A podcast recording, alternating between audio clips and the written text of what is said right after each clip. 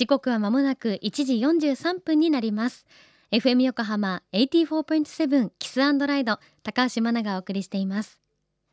この時間は守ろう私たちの綺麗な海。FM 横浜では世界共通の持続可能な開発目標 Sustainable Development Goals SDGs に取り組みながら14番目の目標海の豊かさを守ること海洋ゴミ問題に着目。海にまつわる情報を毎日お届けしています。今週も海洋プラスチックごみを減らす新島未来プロジェクトを主催している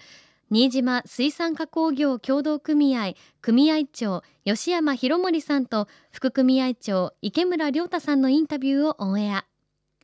新島はここ神奈川県からは久里浜港からの高速ジェット船に乗れば最短2時間で訪れることができます。釣り人にも人気ということで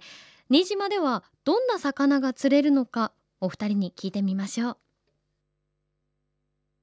えー、お聞きの皆さんこんにちは。新島未来プロジェクトを主催している、えー、新島水産加工業協同組合組合長の吉山博盛です。よろしくお願いします。えー、同じく新島水産加工業協同組合副組合長の池村亮太です。よろしくお願いします。季節によっていろいろあるんですけど、まあ、新島、島味とかが釣れたり、まあ、沖に出ればカツオとか釣れたり、で、まあ、最近はね、黒潮がこっちの方に来てるから、マグロなんかもバカバカ釣れてるみたいですし、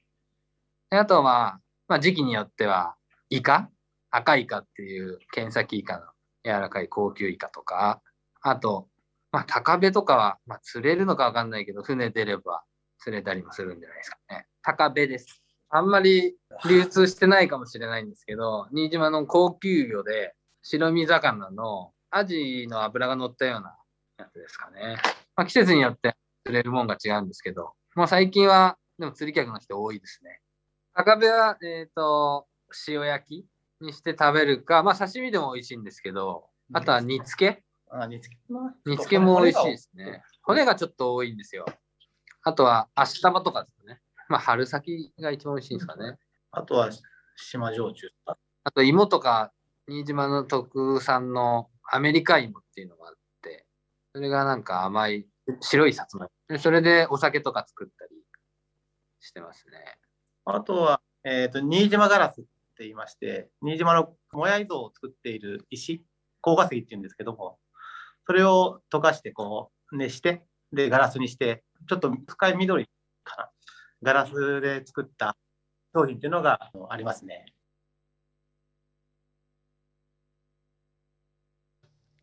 新島水産加工業協同組合組合長の吉山博盛さんそして副組合長池村亮太さんありがとうございました。新島はいろんな魚そして美味しいものありますね。この魚の高部は私も食べたことはなかったんですけれども調べてみると高部夏の風物詩とも言われる高級な魚となっておりまして塩焼きが絶品。いやいいですね。アメリカ芋を使った芋焼酎も調べてみたんですけど七福島自慢というものがありましてこの高部の塩焼きで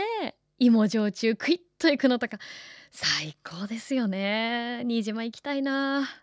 さあ美しい新島の風景を守るために今年からスタートした新島未来プロジェクト。そのプロジェクトで配布されています。アルミ製の洗濯バサミホッシーをですね今週も5名の方にプレゼントいたします。ご希望の方は番組までメールでエントリーしてください。